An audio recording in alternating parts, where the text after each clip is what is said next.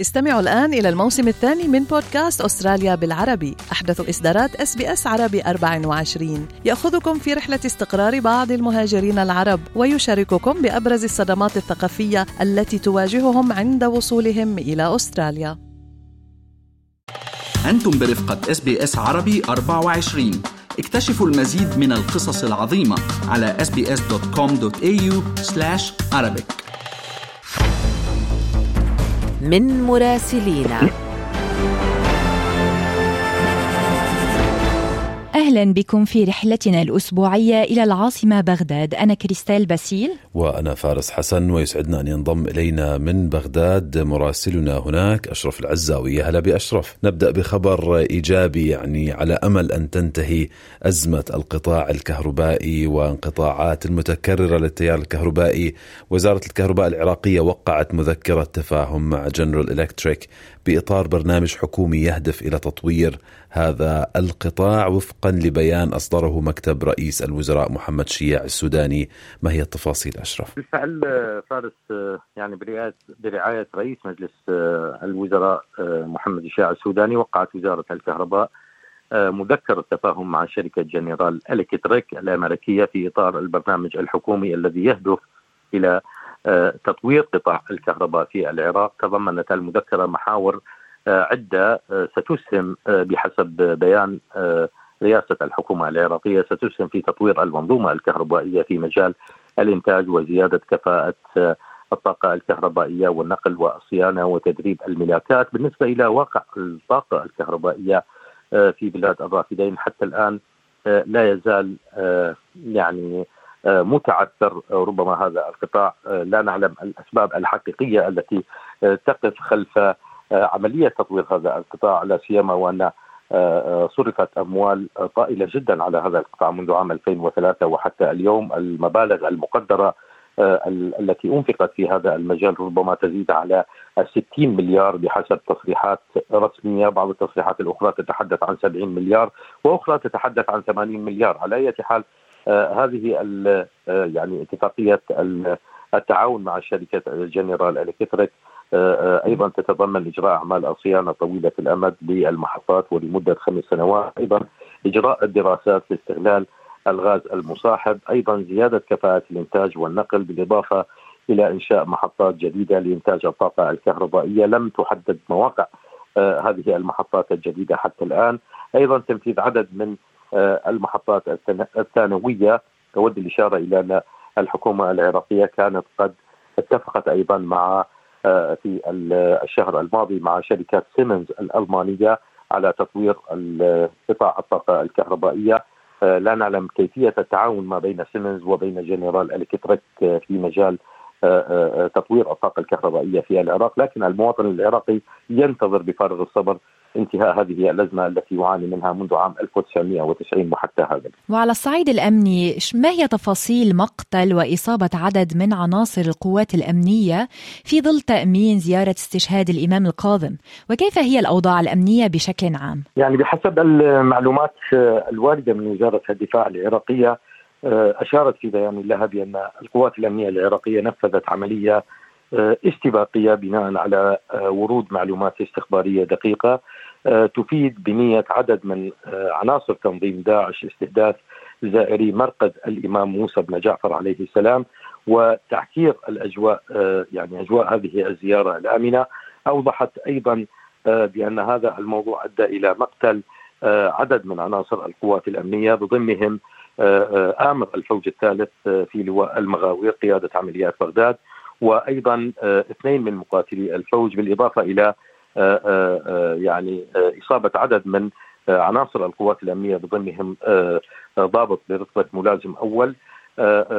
القوات الأمنية تستنفر طاقاتها يعني لتأمين هذه الزيارة. هنالك انتشار أمني كثير جدا وهنالك بعض الطرقات المؤدية إلى مدينة الكاظميه على وجه التحديد تنتشر القوات الأمنية وقطعت بعض الطرقات أمام حركة السيارات أو العجلات لتأمين هذه الزيارة، طبعا عادة ما يستهدف الزائرون الذين يذهبون باتجاه إحياء هذه الزيارات الدينية يستهدفون من قبل العناصر المتطرفة المنتمية لتنظيم داعش أو حتى المنتمية إلى الجهات المتطرفة كتنظيم القاعدة في الفترات الماضية.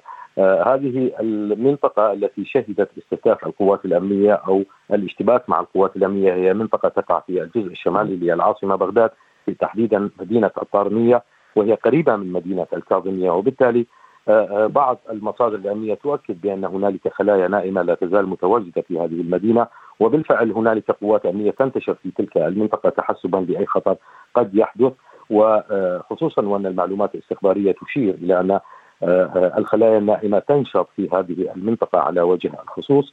على أي حال لم تسجل حالات يعني تذكر تستهدف الزائرين حتى هذه اللحظة. وهنالك استنفار أمني الزياره تجري بشكل طبيعي جدا حتى الآن على الرغم من الاشتباك أو الحادثة التي حصلت. والأجواء في مدينة الكاظمية لا تزال آمنة والكثير من الزوار يذهبون ويعودون بشكل آمن حتى هذه حملة حكومية تستهدف صانعي المحتوى الهابط بين مزدوجين. آه، أثارت جدل لأنه البعض شاف الموضوع تكميم للأفواه وتحديد للحريات الشخصية. بنعرف قد إيه تيك توك يلقى رواج آه، في العراق يعني في أوساط صانعي المحتوى. بنشوف آه، مقاطع منتجة في العراق يعني مقاطع مضحكة خفيفة في بعض الأحيان إيحائية. شو تعريف المحتوى الهابط اليوم بالنسبة لهي الحملة اشرف يعني بالفعل هنالك انقسام في الرأي فارس حول هذه القضية على وجه التحديد. البعض يعتقد بأن هذه الخطوة من قبل وزارة الداخلية العراقية ربما تذهب باتجاه تكميم الأفواه وتقييد آه، آه، يعني آه، الناشطين في وسائل التواصل الاجتماعي. البعض الآخر يراها مناسبة جدا لتقييد يعني هذه الفيديوهات أو هذه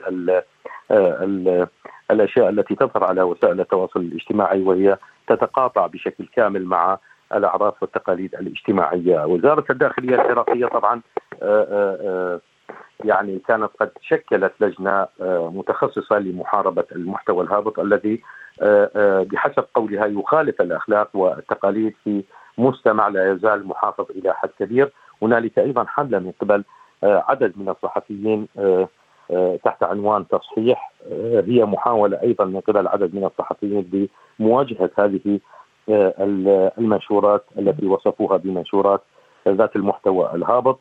لذلك هنالك تعاون ما بين وزارة الداخلية وبين عدد من الصحفيين الذين يساهمون في مواجهة هذه الحملة.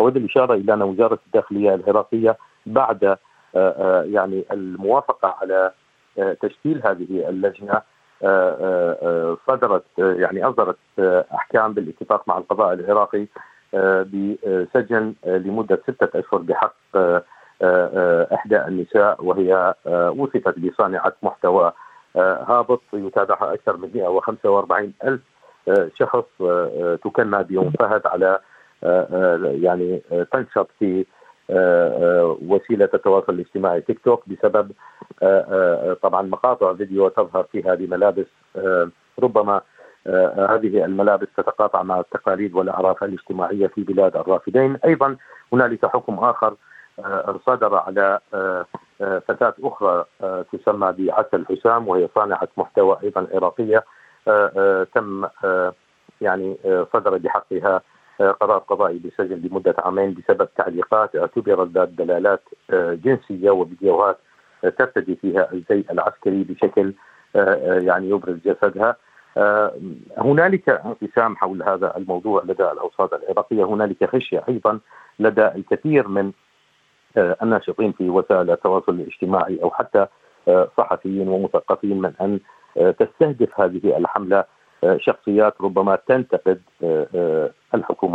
العراقيه أو تنتقد شخصيات داخل المؤسسات العراقية بحجة محاربة المحتوى الهابط. تحدثنا مع مراسلنا من بغداد أشرف العزاوي شكرا جزيلا لك.